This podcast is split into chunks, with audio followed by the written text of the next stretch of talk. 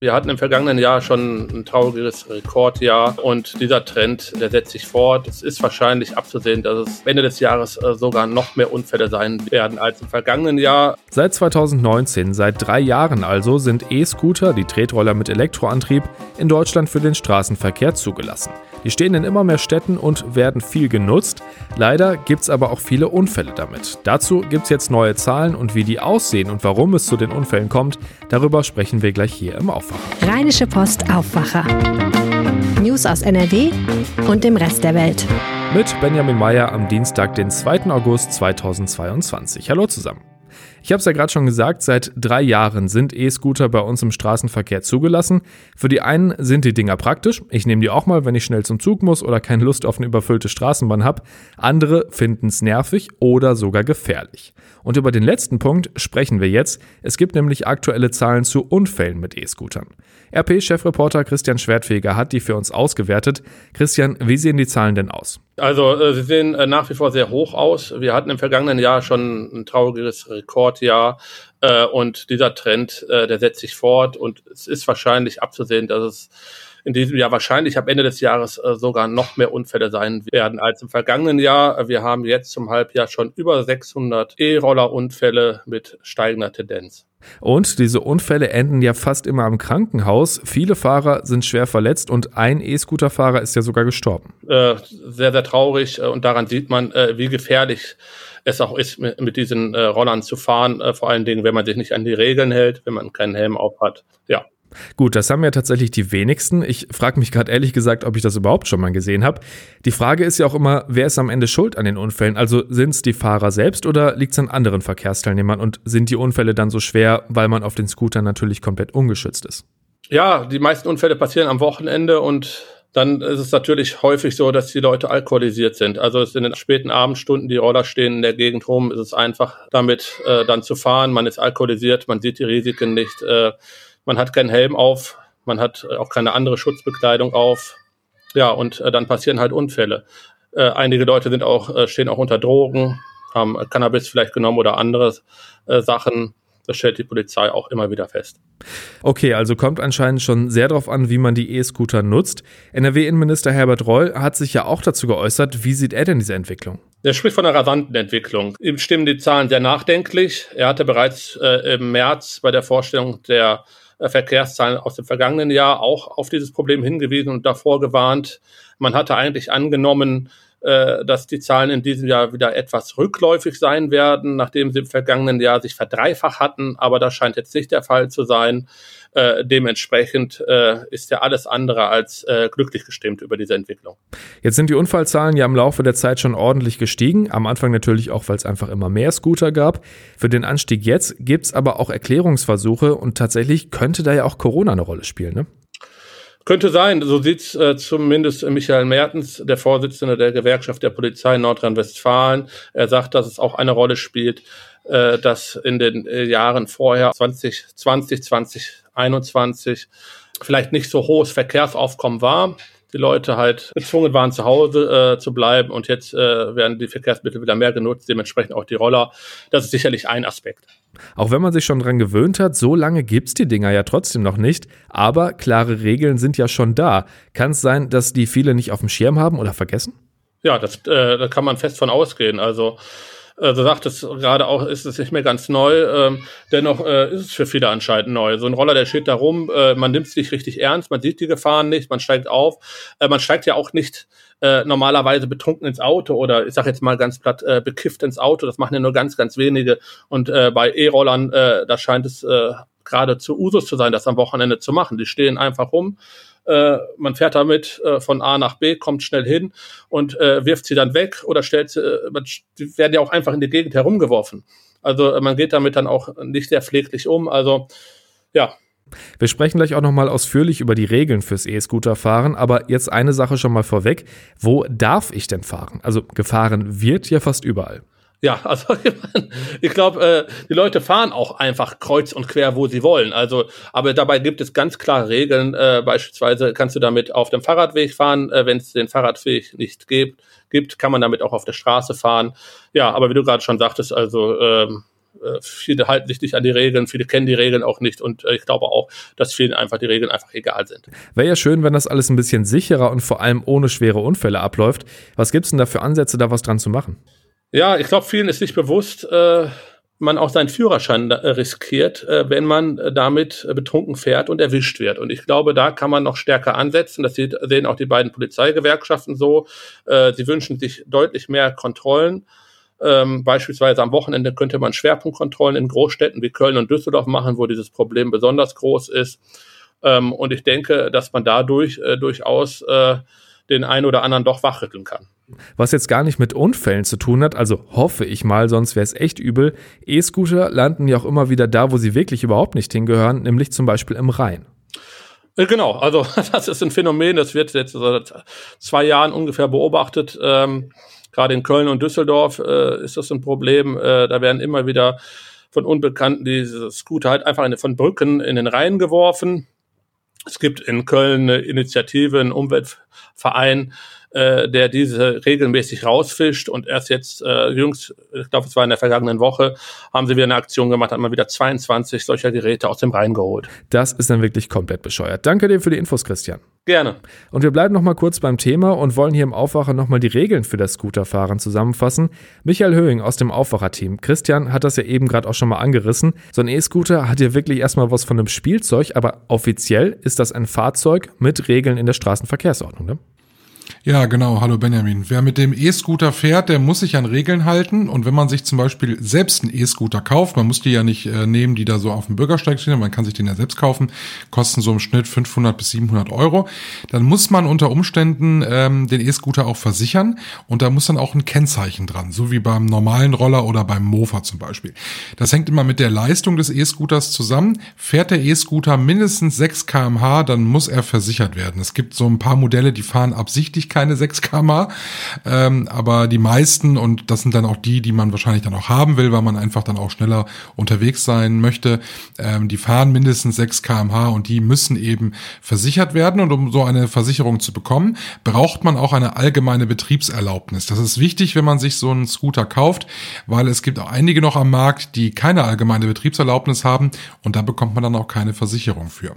Christian hat es vorhin schon gesagt, also wenn du mit dem E-Scooter unterwegs bist, dann darfst du ein einen Fahrradweg benutzen oder eine Fahrradspur, das ist die, die ja auf der normalen Autospur ist, oder auch eine Fahrradstraße, die gibt's ja auch in einigen Städten. Da kannst du also ganz normal mit dem Roller fahren. Wenn es allerdings keine Radweg gibt und äh, keine Spur und keine Fahrradstraße, dann musst du auf der Fahrbahn fahren, so wie man das als Radfahrer dann ja auch machen muss. Was gar nicht geht, ist auf dem Bürgersteig fahren. Das sehe ich allerdings auch ganz, ganz häufig und das ist oft richtig gefährlich und das ist auch verboten. Jetzt passieren ja, wie gehört, auch immer wieder schwere Unfälle und gerade bei den Leihscootern, wenn man sich mal spontan einen Roller nimmt, ist es ja auch nicht so, dass man da einen Helm dabei hat. Also eine Helmpflicht gibt's nicht, oder? Ja, das liegt daran, äh, weil es kein Gesetz dafür gibt. Das ist wie beim Fahrradfahren. Da ist es ja auch nicht Pflicht, einen Helm zu tragen, sondern es gibt nur eine ausdrückliche Empfehlung, einen Helm zu tragen. Ich spreche da aus eigener Erfahrung. Ich bin als Jugendlicher mal wirklich ganz böse mit äh, dem Fahrrad gestürzt, habe einen Salto über den Lenker gemacht und ich hatte damals einen Helm auf, Gott sei Dank, weil ich bin mit dem Kopf wirklich aufs Kopfsteinpflaster geknallt und seitdem fahre ich auch nicht mehr ohne. Aber verpflichtend ist das Ganze nicht. Äh, das ist beim E-Scooter genauso wenig wie beim Fahrrad, obwohl es sicherlich sinnvoll ist. Du hast ja gerade gesagt, es gibt tatsächlich Roller, die nur 6 km/h fahren. Das ist ja echt langsam.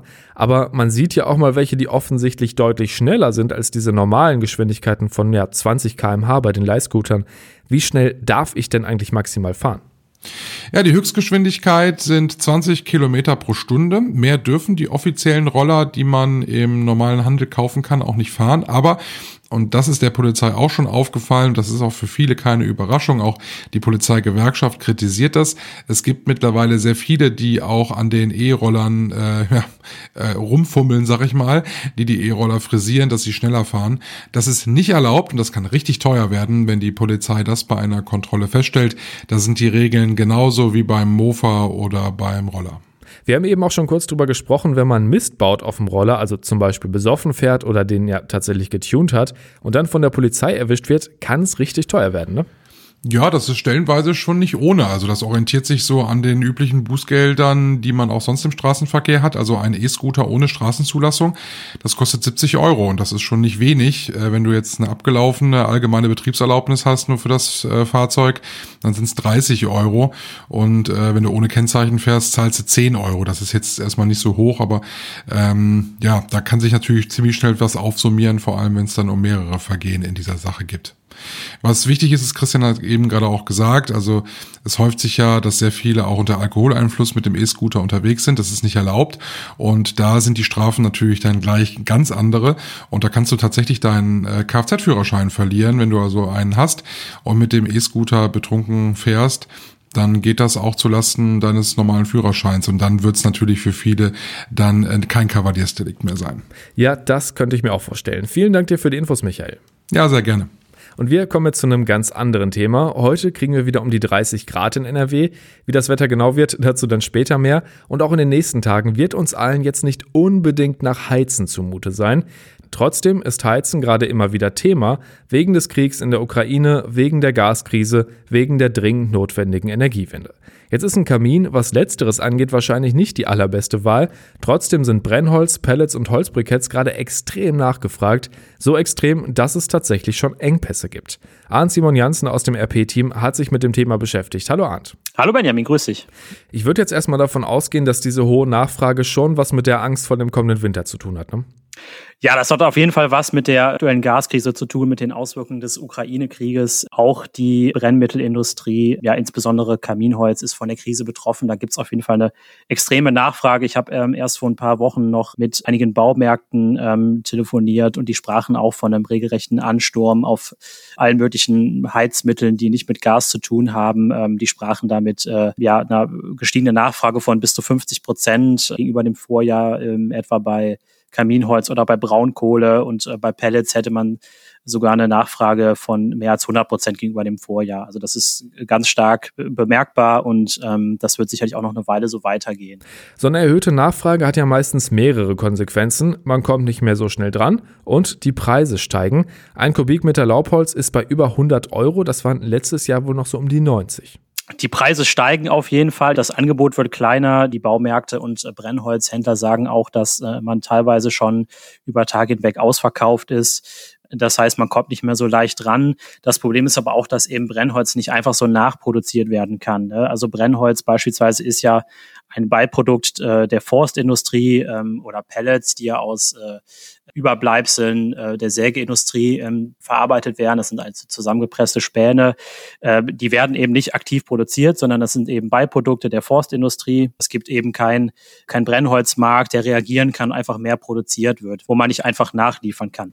Wenn ich jetzt schon einen Ofen zu Hause habe und sage, ich will mich jetzt mit genug Brennmaterial eindecken, um für den Herbst und Winter erstmal vorbereitet zu sein, selbst wenn die Gaskrise noch schlimmer wird, dann würde ich jetzt ja auch nach Alternativen suchen, also zu Brennholz und Pellets. Kann ich da theoretisch erstmal alles reinwerfen, was brennt? Also Holz von der alten Hundehütte oder Laub aus dem Garten, Altpapier? Ja, das ist auf jeden Fall verlockend. Ne? Also man hat ja viele Sachen vielleicht noch zu Hause rumliegen, irgendwo im Garten, die alte Hundehütte, die alte Gartenhütte äh, oder in der Garage hat man oft noch Pappe rumliegen oder äh, irgendwie alte Möbel. Klingt verlockend. Ähm, leider sagen da Fachleute, also sprich Schornsteinfeger, ganz klar nein. Denn jedes Ofenmodell, was man da im Haus haben könnte, ist tatsächlich nur für bestimmte Brennmittel zugelassen und darf dann auch nur mit diesen betrieben werden. Ne? Also es gibt Öfen für Brennholz, es gibt Öfen für Pellets ähm, und die können dann eben auch nur mit äh, Brennholz oder Pellets oder eben Braunkohle ähm, befeuert werden. Es gibt sicherlich auch noch Kombiöfen, die man vielleicht für Braunkohle und Holz nutzen kann oder für Brennholz und äh, Holzpellets. Aber was auf jeden Fall nicht geht, ist, äh, wenn man einfach sein altes äh, Altpapier oder Pappe oder lackiertes Holz da reinschmeißt. Äh, oder ganz schlimm, wenn man einfach Abfall verbrennt, denn alles das gehört da nicht rein und das ist auch äh, relativ äh, streng festgelegt. Da gibt es das Bundesemissionsschutzgesetz da steht genau drin, was verbrannt werden darf. Das äh, regelt nämlich, dass man eben äh, so wenig Einfluss wie möglich auf die Umwelt nehmen soll. Damit nicht der CO2-Ausschuss äh, weiter, weiter ansteigt. Äh, dazu kommen natürlich auch noch hochbelastete Rauchgase wie Kohlenmonoxid oder Dioxine, die äh, krebserregend sind. Deswegen ist da eigentlich ziemlich klar und deswegen gibt es auch keinen Verhandlungsbereich, was man verfeuern darf und was nicht. Und wenn man sich nicht dran hält, ähm, können auch Behörden da sehr hohe Bußgelder äh, verhängen. Da geht's äh, teilweise in den fünfstelligen Bereich. Du hast jetzt gesagt, lackiertes Holz gehört da nicht rein, aber wie ist denn das mit ja, gesammeltem Holz? Also nicht, dass jetzt jemand anfängt, den Wald zu roden, aber wenn zum Beispiel im eigenen Garten was rumliegt. Es ist zumindest besser, als das äh, lackierte Holz äh, von der Gartenhütte zu nehmen. Ähm, sicherlich äh, liegt es auch nahe, dass man eben ja, wie gesagt, im Wald äh, alte Äste mitnimmt oder am Rhein schon mal nach Treibgut sucht. Aber auch da ist es halt ganz wichtig, es darf nicht beschichtet sein, nichts, was irgendwelche äh, schädlichen Chemikalien freisetzen äh, kann. Und ganz wichtig ist halt auch, dass das Holz halt trocken ist. Ne? Also ein ähm, ja, fachgerechtes Holzscheit darf eigentlich nur maximal 25 Prozent Restfeuchte haben. Ähm, das heißt, man muss äh, eigentlich auch frisch geschlagenes Holz muss mindestens über einen Sommer hinweg getrocknet werden, oft sogar noch länger. Das kann durchaus zwei bis drei Jahre dauern. Das heißt, wenn man äh, irgendein feuchtes Holz aus dem Wald oder vom Flussufer äh, mitnimmt, muss es auf jeden Fall einfach getrocknet werden. Aber das direkt zu verarbeiten ist in der Regel nicht möglich, weil dann äh, hat es erstmal keinen hohen Brennwert und es sorgt dann halt für Rauch und für schädlichen Ausstoß.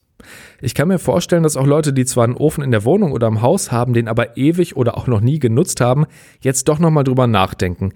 Kann ich so einen alten Ofen denn einfach wieder anschmeißen? Das geht grundsätzlich. Das hat mir auch ein Schornsteinfegermeister bestätigt.